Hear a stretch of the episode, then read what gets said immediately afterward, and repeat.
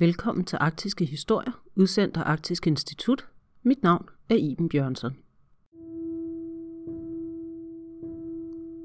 I løbet af denne her podcast har jeg efterhånden nævnt det danske handelsmonopol og den danske beskyttelsespolitik i Grønland et par gange. I dag skal vi dykke ned i det spørgsmål og se på, hvorfor Danmark opretholdt et monopol i Grønland helt frem til 2. verdenskrig, og hvad det var, som Danmark synes, at grønlænderne skulle beskyttes imod. Monopolet tilhørte den kongelige grønlandske handel, eller KGH, som det også bliver forkortet.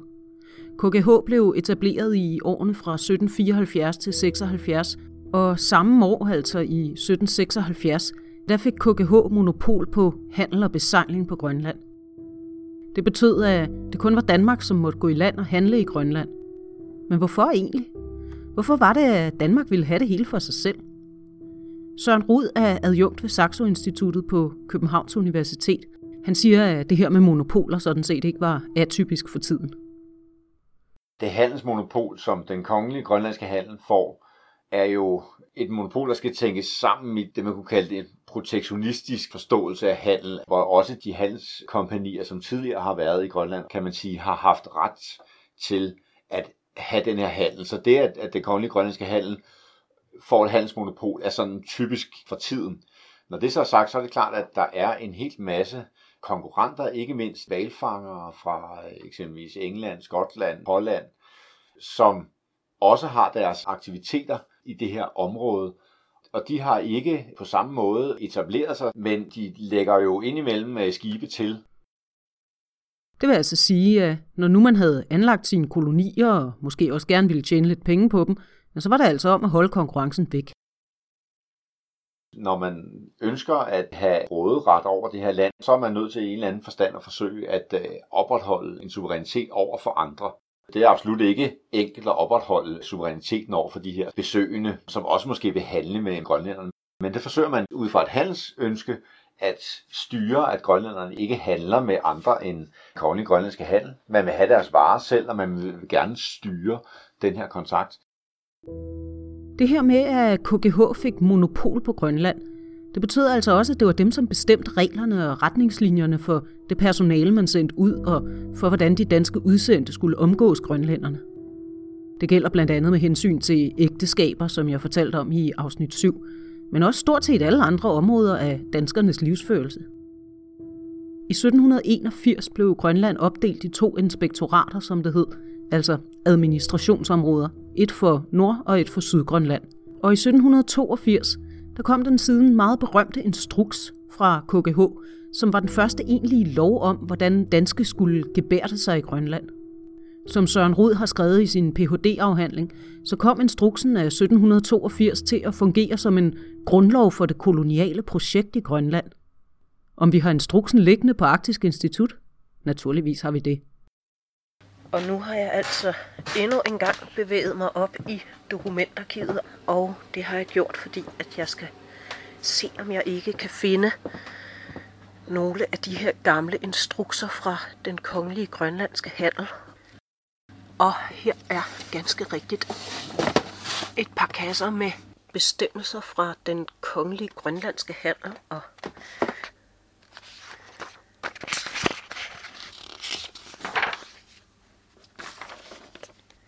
Det er den oprindelige instruks fra 1782, og så er der siden kommet ændringer til. De er så skrevet her i magnen, men det er altså det, der galt i 1782. Og øh, første post, det er naturligvis om gudfrygtighedsøvelse og et kristeligt levnet. Det er altså det vigtigste, der skal til, før man kan arbejde i Grønland. Så har vi den anden post om giftermål, også meget vigtigt. Tredje post handler om kolonisters pligter og forhold. Og her er så fjerde post om grønlænderne. Noget af det, der bliver lagt vægt på i den her instruks, det er, at grønlænderne ikke må blive fordærvet, hvis man kan bruge det ord, af den europæiske livsstil. Prøv at høre her. Det er fra afsnittet om et gudfrygtigt og kristligt levnet. Indbyggerne må under højeste straf ikke gives fulde med øl og stærk drik. De må heller ikke forvendes ved kaffe, te og andre europæiske sager, da sådan alene skader sundheden, fordaver deres levemåde og giver dem lyst til at hænge i europæernes huse. Senere i instruksen, der bliver det her forklaret nærmere. Det er nemlig sådan, hedder det, at man har haft alt for mange eksempler på, at de, som længe opholder sig, men især opdrages ved kolonierne, i almindelighed plejer at blive de uduligste blandt den hele nation. Siden onde eksempler, farlige tillokkelser, stærk drik, misbrug af øl og dansk proviant forleder til dovenskab, yppighed og et rykkeløst levnet. Det lyder jo unægteligt fælt, og det hele kommer fra danskerne. Så det mest logiske, hvis man ikke ville fordærve dette stakkels folkefærd, ville vel være at holde sig væk. Men sådan fungerede det ikke. Sådan fungerede kolonialisme ikke. Man vil jo gerne have noget fra grønlænderne.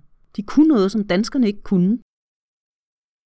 Langt tilbage kan man jo spore en interesse i at gå nænsomt til de forandringer, man skaber i den grønlandske kultur. Man kan jo anlægge alle mulige synsvinkler på, hvorfor det bliver sådan, men der er jo i hvert fald det forhold, at det efterhånden bliver sådan, at det danske koloniprojekt er baseret på, at man har dygtige og gode sælfangere. Det betyder jo, at man har behov for, at de bliver ved med at være dygtige og gode sælfangere. Og derfor har man jo en vis interesse i at bevare den fangstkultur, som grønlænderne har. Derfor kan man sige, at man fra et ret tidligt tidspunkt jo begynder at være opmærksom på, at hvis man ændrer for meget, så kan man risikere at ødelægge nogle elementer i den her kultur, som kommer til at svække det, man egentlig har brug for, eller kommer til at svække den erfaringskultur, som man baserer det koloniale projekt på. De her sæler, jeg var lige ved at sige, kan man ikke fange dem selv? Nej, det kan faktisk godt være vanskeligt, fordi at øh, den inuitiske fangstteknik er, er ikke sådan lige at afkode og aflure. Man er langt hen ad vejen afhængig af den her befolkning for ligesom at, at kunne være effektive, så er det lettest og mest rentabelt at forsøge at opretholde den her kultur og så handle. Og hvorfor er det så så vigtigt med den her selvfangst, spørger du måske dig selv. Det er fordi, at tran, det vil sige afkogt fedt fra store havdyr, primært sæler, men også valer og valrosser, ja, det var der altså penge i på det europæiske kontinent. Det var nemlig det, man brugte til gadebelysning. Men der var også andet i det end penge. Nemlig det her med den hvide mands byrde. Jeg har talt om det før. Ideen om, at man som civiliseret kulturfolk havde et ansvar for de mennesker, man koloniserede. Både det religiøse aspekt selvfølgelig, at man skulle frelse disse her hedenske sjæle og derfor missionere, men der var altså også den her basale idé om, at fordi mennesker i kolonierne var lavere stående, så havde man et ansvar for at lede og civilisere dem. Det var det, som forfatteren Rudyard Kipling kaldte den hvide mands byrde, men ideen den var udbredt længe før, at han satte ord på det. Her er instruksens ord om, hvordan man skal opføre sig over for grønlændere. Alle europæere i landet bør med kærlighed og sagtmodighed omgås indbyggerne, være dem til hjælp i hvad man kan, foregå dem med gode eksempler, samt nøje tilse, at dem ingen uret eller overlast i nogen måde viderefares. Det lyder jo meget flinkt. Men den efterfølgende paragraf handler om, hvordan man straffer grønlænder. Ikke at straffen er hård bevares, men det, at man synes, at man havde ret til at straffe grønlænderne, siger noget om den overlegne position, som man anså sig selv for at være i. I øvrigt så handler den her del af instruksen meget om, hvilke aktiviteter man skal forsøge at få grønlænderne til at beskæftige sig med. Selvfangst er det allervigtigste, men i det hele taget skal de opmuntres til at være forudseende og nøjsommelige, og for eksempel samle forråd til vinteren i stedet for at gå på renjagt, eller som det hedder, sværme om på øerne efter æg eller fiske laks i elvene. Det var altså fangsten af havdyr, som man anså for at være helt grundlæggende, og det var den, man ville opmuntre og opretholde, i modsætning til andre af grønlændernes jagtformer. Det er interessant, fordi grønlænder og grønlandskhed på den måde i danskernes øjne bliver synonym med selvfangst. Så det har en helt praktisk økonomisk funktion, men det har også en kulturel dimension i den forstand, at man ønsker at bevare den grønlandske kultur relativt uberørt, eller i hvert fald at styre den kontakt, som grønlænderne har med europæisk kultur, europæiske varer og europæisk indflydelse. Og der er altså en interessant modsætning her. Fordi på den ene side vil danskerne, eller KGH, gerne opretholde elementer af grønlandsk kultur. Men på den anden side, så er der jo helt klart også elementer af den grønlandske kultur, som man vil ændre på. Et meget tydeligt eksempel på det, det giver Søren Rud i sin Ph.D.-afhandling, hvor han blandt andet fortæller om Wilhelm August Grå, der i 1828 til 1831 var på rejse til Grønlands østkyst, hvor han kom længere nordpå, end nogen europæer havde været før. Der traf han altså også folk, som endnu var ukoloniseret, og dem brugte han så som sammenligningsgrundlag med de koloniserede grønlænder på syd- og vestkysten, for på den måde, som Søren Rud skriver, at måle kolonisationens succes. Og her faldt kolonisationen altså ikke altid heldigt ud. For eksempel mente Grå, at det var synd, at trommesange og trommedans var blevet bekæmpet så voldsomt af missionærerne på vestkysten, fordi det faktisk tjente en vigtig samfundsmæssig funktion. Det var en kritik, som den senere inspektør Henrik Rink, som vi vender tilbage til, han også tog op. Inden for det grønlandske retsområde, der siger han, der har man før haft sangstævner, kan man sige, hvor at forskellige beboere i et område har mødtes ved store begivenheder om sommeren. Og her, hvis der er nogen, der har haft nogle konflikter med hinanden, så løste man det på den måde, at de involverede parter fremførte en, en trommesang, og modparten svarede så, og så var alle tilskuerne så med til ligesom at vurdere, hvem der øh, fik medhold her. Man forsøgte ligesom at svine modstanderen til, kan man sige, lidt ligesom en moderne rap battle. Og ligesom senere tiders rap battle, ja, så tjente de her trommestævner altså også til at opretholde fred og afgøre tvister på en ikke-voldelig måde. På samme måde konstaterede Grå også, at befolkningen på østkysten var mere velstillet og gættede på, at det simpelthen var fordi, at grønlænderne ikke blev fristet til at sælge for meget af deres fangst. For det var jo problemet. Danskerne ville gerne have en grønlandsk befolkning, som kunne forsørge sig selv. På den anden side ville de også gerne have de produkter, som grønlænderne brugte til at forsørge sig selv med. Og selvom Grå kritiserede dele af civiliseringen, og her lavede jeg citationstegn i luften, så var der også noget af det, han så på østkysten, som han ville ændre og forbedre i hans optik. Han synes nemlig, at for eksempel de grønlandske huse var ulækre og beskidte, og han ville gerne bygge nogle europæiske huse til dem, fordi han mente, at så ville de få sans for orden og renlighed. Det her skisma mellem at både ville forandre og samtidig bevare, det løber simpelthen som en rød tråd gennem hele Danmarks koloniale tilstedeværelse i Grønland. Der er en meget stor modsætning der. Man kan betegne det som en form for balanceakt, fordi man på den ene side vil man gerne forandre nogle kulturkomponenter. Eksempelvis vil man gerne gøre grønlænderne kristne. Det ligger jo i det missionsprojekt, som udspiller sig ved siden af handlen. Så der har man jo en klar interesse i at blande sig og forandre noget. På den anden side er der nogle elementer af kulturen, som man vil bevare. Og derfor er der et eller andet kompliceret spil det er ikke bare et spil mellem handel og missionsinteresser, fordi at de her spændinger findes også blandt missionærer. Det vil sige, at der er også øh, missionærer, som er meget opmærksom på, hvordan man ligesom skal bevare dele af den grønlandske øh, kultur. Så der er en eller anden balancegang mellem, hvad skal man sige, øh, ambitionen om at forandre noget, men samtidig bevare noget andet. I 1835 der nedsatte KGH en kommission, som blandt andet skulle diskutere, om det var tid til at ophæve handelsmonopolet. Man kom frem til, at det var det ikke. I stedet blev det startskuddet til en strammere styring af det koloniale projekt og en styrkelse af civilisationsindsatsen. Hvis I husker afsnit 7 om Henriette Ede, så var det netop på den her tid, at flere danske kvinder begyndte at dukke op i Grønland, hvor de skulle fungere som forbilleder på ordentligt europæisk hushold. Så selvom Grå måske nok havde begrædt, at elementer af Grønlands kultur var blevet udryddet af koloniseringen, så var kommissionen af 1835 altså startskud til en langt mere involveret dansk kolonipolitik, som blandt andet også indebar at sende grønlændere til Danmark for at uddanne dem, så de kunne komme tilbage og være gode eksempler. I 1845 oprettede man seminarer, som skulle uddanne grønlændere til kateketer, altså hjælpepræster, som også fungerede som lærere. På den måde så involverede man også grønlænderne selv i det her civilisationsprojekt. I 1955 fik Sydgrønland en ny koloniinspektør, Henrik Johannes Rink. Og du har naturligvis gættet, at det er ham, der var gift med Sine Rink, som vi mødte i afsnit 8. Rink han har adskillige år i Grønland bag sig. siden 1848 som geolog og siden 1853 som kolonibestyrer i det, der hed Julianehåb kolonidistrikt. Allerede i 1852 der havde han skrevet en betænkning om monopolhandlen på Grønland. Det gjorde han, fordi spørgsmålet var blusset op igen, og der var blevet nedsat endnu en kommission til at behandle det. Og den kommission var Rink altså blevet tilknyttet. Den betænkning, han skrev i den anledning, den indledte han sådan her.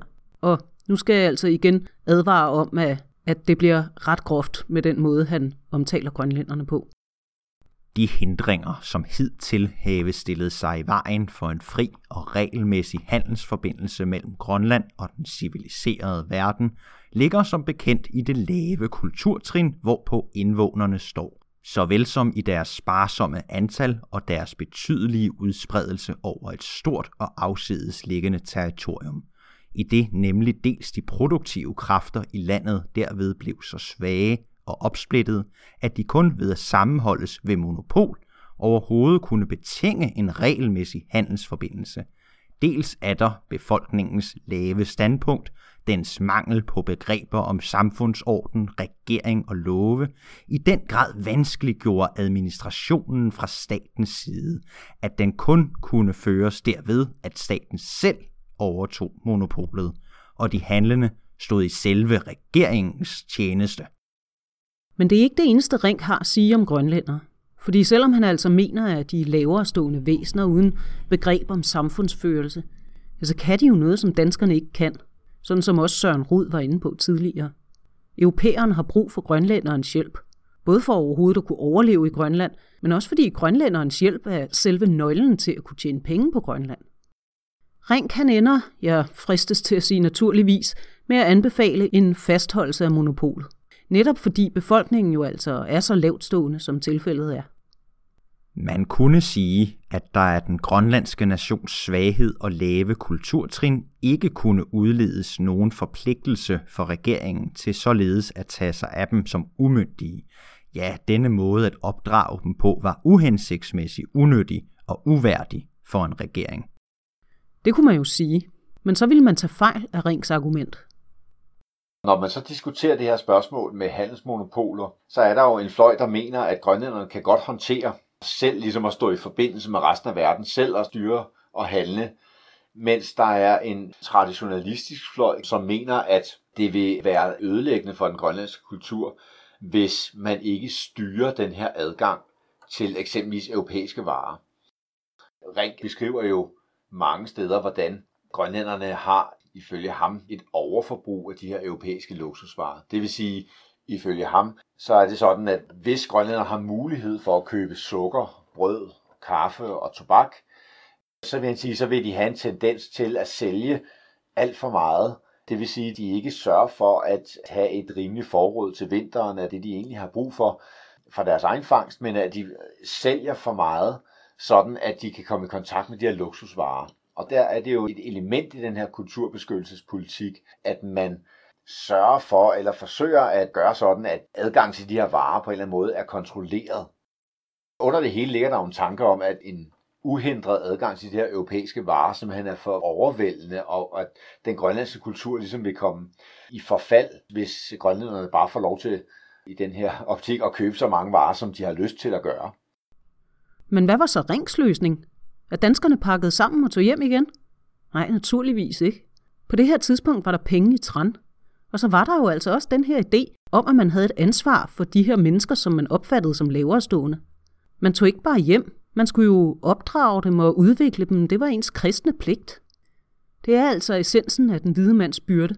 Men logikken kører mærkeligt i ring her, fordi det er danskernes tilstedeværelse og muligheden for handel, som Ring siger har fordærvet grønlænderne.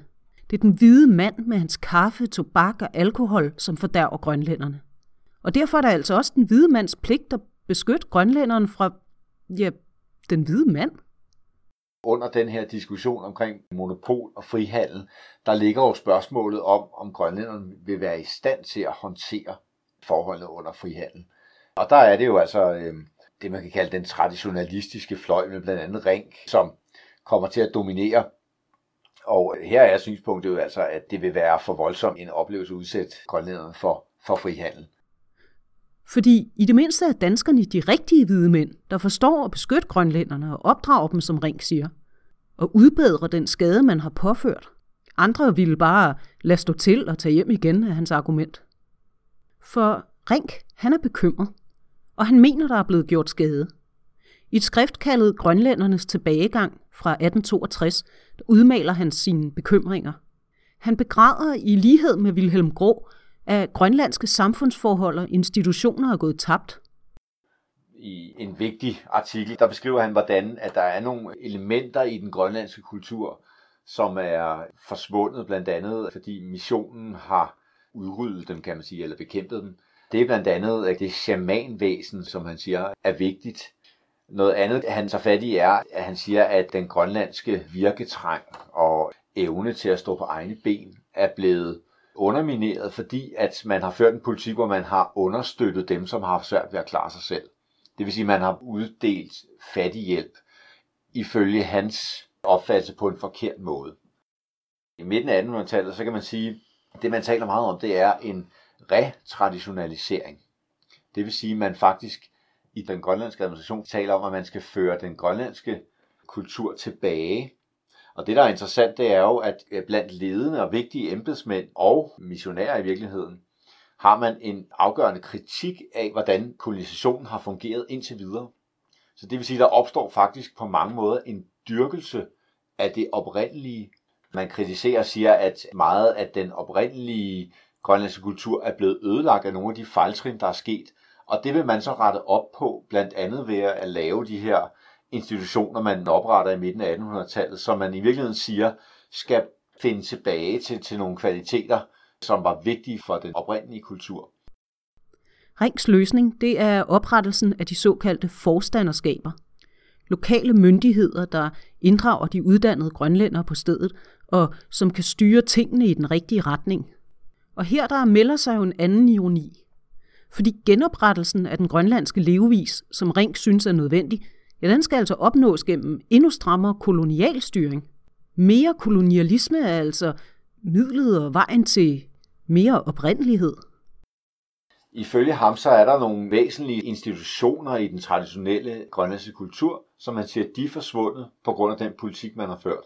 Derfor er det hans idé, at man blandt andet med de her forstanderskaber kan genskabe respekten for sælfangeren, fordi han mener, at netop på grund af den her forsorgspolitik, man har ført med fattighjælp, og fordi at man ikke længere har de her åndemaner eller shamaner, at de ikke længere har den her vigtige funktion, som de tidligere havde, så er der forsvundet nogle holdepunkter i den grønlandske kultur. Med hans politik, der ønsker han ligesom at indføre dem igen. Så på den måde er det altså, at han taler om, at man skal retraditionalisere, man skal indføre traditionen igen. Så derfor er der i Rings politik og i den politik, der opstår der i midten af 1800-tallet, en opmærksomhed på, at der er nogle kulturkomponenter, som er forsvundet på grund af den politik, der er ført, og man mener, at man må indføre nogle nye, som på en eller anden måde erstatter dem. Og her i Henrik Rings arkiv, der er simpelthen pakke efter pakke med skrivelser om de her forstanderskaber og rapporter fra deres virksomhed, hvordan de skal drives og hvordan det går. Der er simpelthen to kasser fyldt med det. Og jeg kan jo slet ikke nå igennem det alt sammen, men en ting er i hvert fald helt sikkert, og det er, at de her forstanderskaber, de er sådan set ret gennemtænkte. Her er en om unge kajakmænds oplæring. Der har vi jo så paradokset, fordi det er jo på samme tid en forandring, når man så indfører nogle institutioner, som eksempelvis forstanderskaberne, fordi man skaber nogle helt nye institutioner. Forstanderskaberne er jo nogle lokale råd, der bliver nedsat i de enkelte kolonidistrikter, og rent praktisk har de som område netop retsområde. Det vil sige, at de får en eller anden funktion i forhold til at håndtere retsproblemer, som er mellem grønlænderne primært. Og samtidig er forsorgsområdet, altså understøttelse, også noget, der falder ind under dem. Og så er der det med sælerne, som vi på en eller anden måde bare bliver ved med at vende tilbage til. Fordi sælfangeren, Han er blevet det danske billede på alt, hvad der er rigtigt og grønlandsk og oprindeligt. Og, nå ja, så er det jo også her, at danskerne tjener deres penge på Grønland i denne her periode. Som Søren Rud siger, så handler forstanderskaberne også om at gøre grønlænderne mere effektive. Da Rink får mulighed for at gennemføre sin politik mere konsekvent, så indfører man også, at forstanderskaberne fører lister over, hvem der har ret til det, der hedder repartition. Og det er så noget, hvor man tager en slags moms eller afgift på varer, og så deler man ud til de fangere, som har klaret sig uden at få understøttelse. Den her uddeling, kan man sige, af en sådan slags øh, belønning eller omfordeling, som forstanderskaberne kommer til at styre. Den kommer til at styrke de fanger, der er mest effektive, de fanger, som klarer sig bedst. De får i virkeligheden styrket deres position. Så man kan sige, med de her forstanderskaber, der ligger der jo det rent praktisk, at man styrker de dygtige sælfangers position i det grønlandske samfund. Og det er også helt bevidst det, man ønsker at gøre. Noget af det, man kan kritisere eller stille spørgsmålstegn ved omkring den her politik, det er jo, at de grønlændere, som eksempelvis er fiskere eller lønarbejdere, de har ikke mulighed for at blive forstander, de har ikke mulighed for at blive medlemmer af forstanderskabet. Så på den måde kan man sige, der er de her institutioner, den her politik jo med til at i en eller anden forstand cementere fangernes rolle og, og ligesom sørge for, at de er de vigtigste de sociale figurer i Grønland og styrke deres position i samfundet. Det er ligesom om, at det her projekt med at beskytte og bevare Grønlands kultur, det kommer til primært at tage form af en slags selvfangst på steroider. Det bliver altså den danske idé om Grønlands kultur, der skal beskyttes og bevares. Henrik Rink han bliver en af de mest indflydelsesrige skikkelser i den danske koloniadministration. Han sidder som inspektør for Sydgrønland indtil 1868, hvor han må forlade landet på grund af dårlig helbred.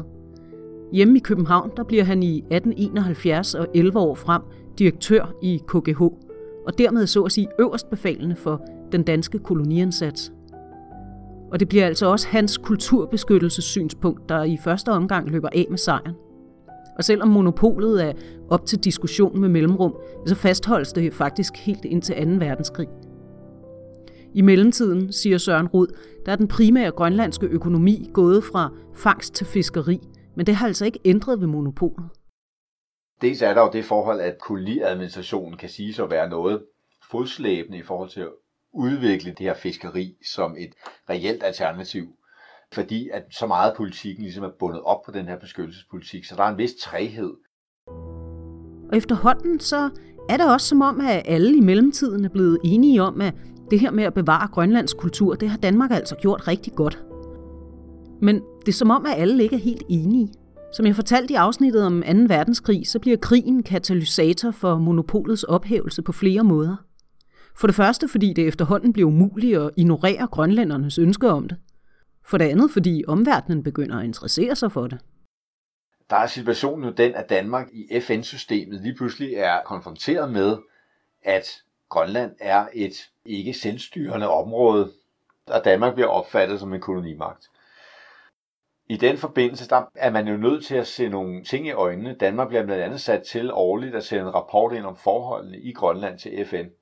Og der bliver man jo tvunget til at forholde sig til det forhold, at man jo ikke har den samme levestandard i Grønland, som man har i Danmark. Man har ikke de samme rettigheder osv. Man har ikke den samme gennemførte øh, lovgivning på en hel række områder. Så det er klart, at Danmark er nødt til at forholde sig til det forhold. Den såkaldte beskyttelsespolitik går nu altså, så at sige, i den anden grøft. Nu skulle Grønland moderniseres, og det kunne nærmest kun gå for langsomt. Og med modernisering, der mente man altså, at Grønland skulle genskabes i Danmarks billede. Og i kølvandet på det bliver beskyttelsespolitikken jo på mange måder sparket ret langt væk, fordi det bliver et spørgsmål i 50'erne og i 60'erne med de store moderniseringsplaner, som bliver gennemført der, og man i virkeligheden skal få skabt noget, der minder om et velfærdssamfund i Grønland. Og det er klart, det kræver nogle kolossale forandringer. Så man kan sige, at der bliver dagsordenen jo fuldstændig forandret i den her moderniseringsperiode fra de danske myndigheders side. Grønland bliver på papiret en ligestillet del af det danske rige i 1853, men allerede for inden har man iværksat enorme samfundsomvæltende reformer. Perioden kaldes for daniseringen, netop fordi at Grønland så at sige skulle skabes efter dansk forbillede, og alting pludselig foregik på dansk. Og den får også sine modreaktioner. En af de typiske forklaringer på, hvad der så sker, det er jo, at nogle grønlænder jo føler sig voldsomt, hvad skal man sige, sat ved siden af den her udvikling, eller at ikke rigtig er en del af den her udvikling, i forhold til, at det typisk er at danske håndværkere, der kommer til Grønland, udfører øh, alt det byggeri, der sker, og mange grønlændere har jo en oplevelse af, at de ikke rigtig er en, er en del af det, der sker.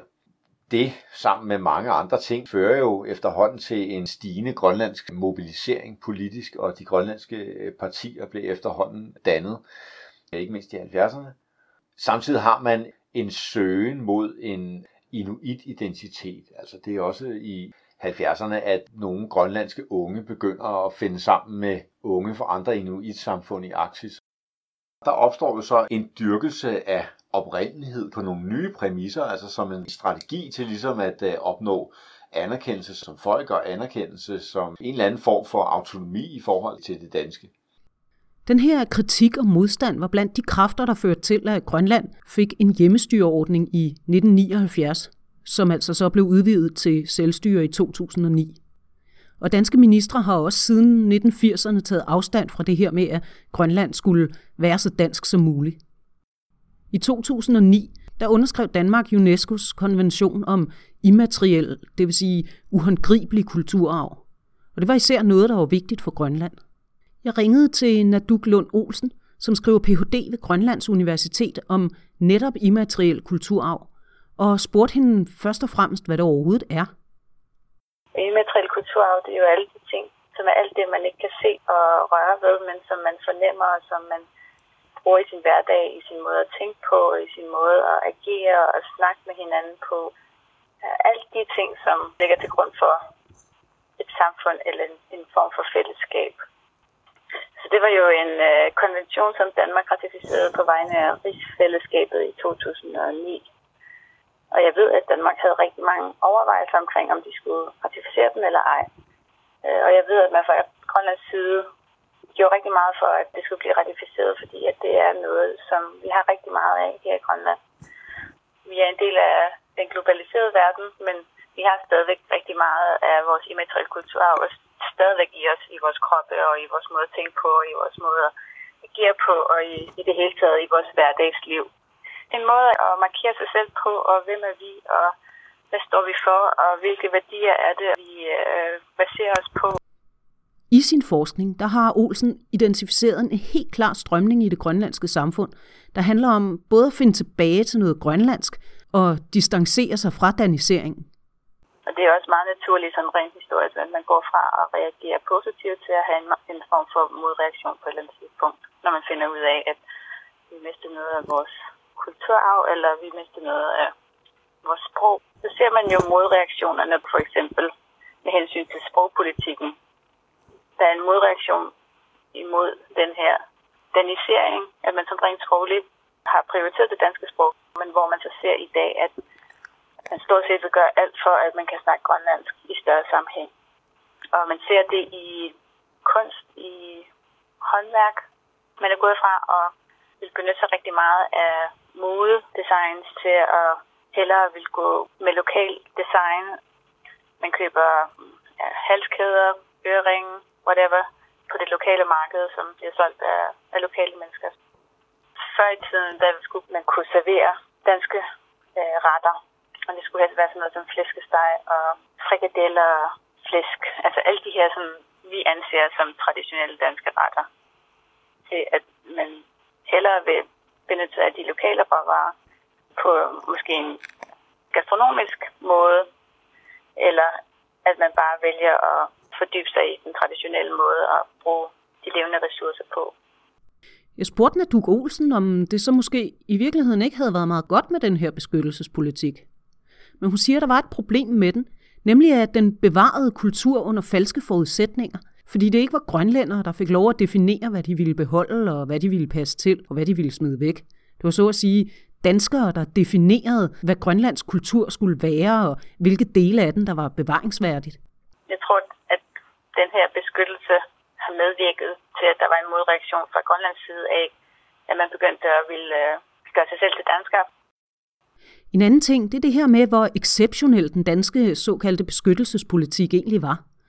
Fordi nogle gange så bliver Danmark fremhævet, eller rettere, Danmark fremhæver sig selv som ekstra blide koloniherre i Grønland.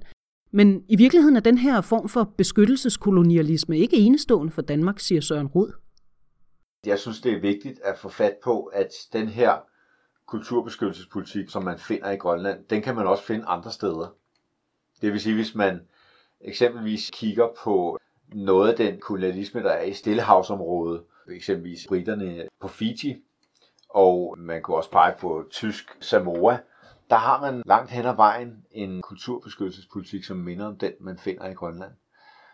Og der kan man så spørge sig selv, var det fordi, at man havde brug for et eller andet, som de lokale producerede på samme måde, som man kan sige om sælfangsten i Grønland. Øh, og det er jeg ikke sikker på, at man kan. Men der vil jeg igen sige, at der har vi det her med, at de forestillinger, man har om de folk, man møder, har en stor betydning for den politik, man kommer til at føre. Hvis man sammenligner med andre steder, så ligger der også nogle idéer om, hvordan inuitter var, hvad det er for nogle karaktertræk, de har, som man altså finder bevaringsværdige på samme måde, som man finder nogle af kulturtrækkene blandt indbyggerne på Samoa og, øh, og Fiji bevaringsværdige.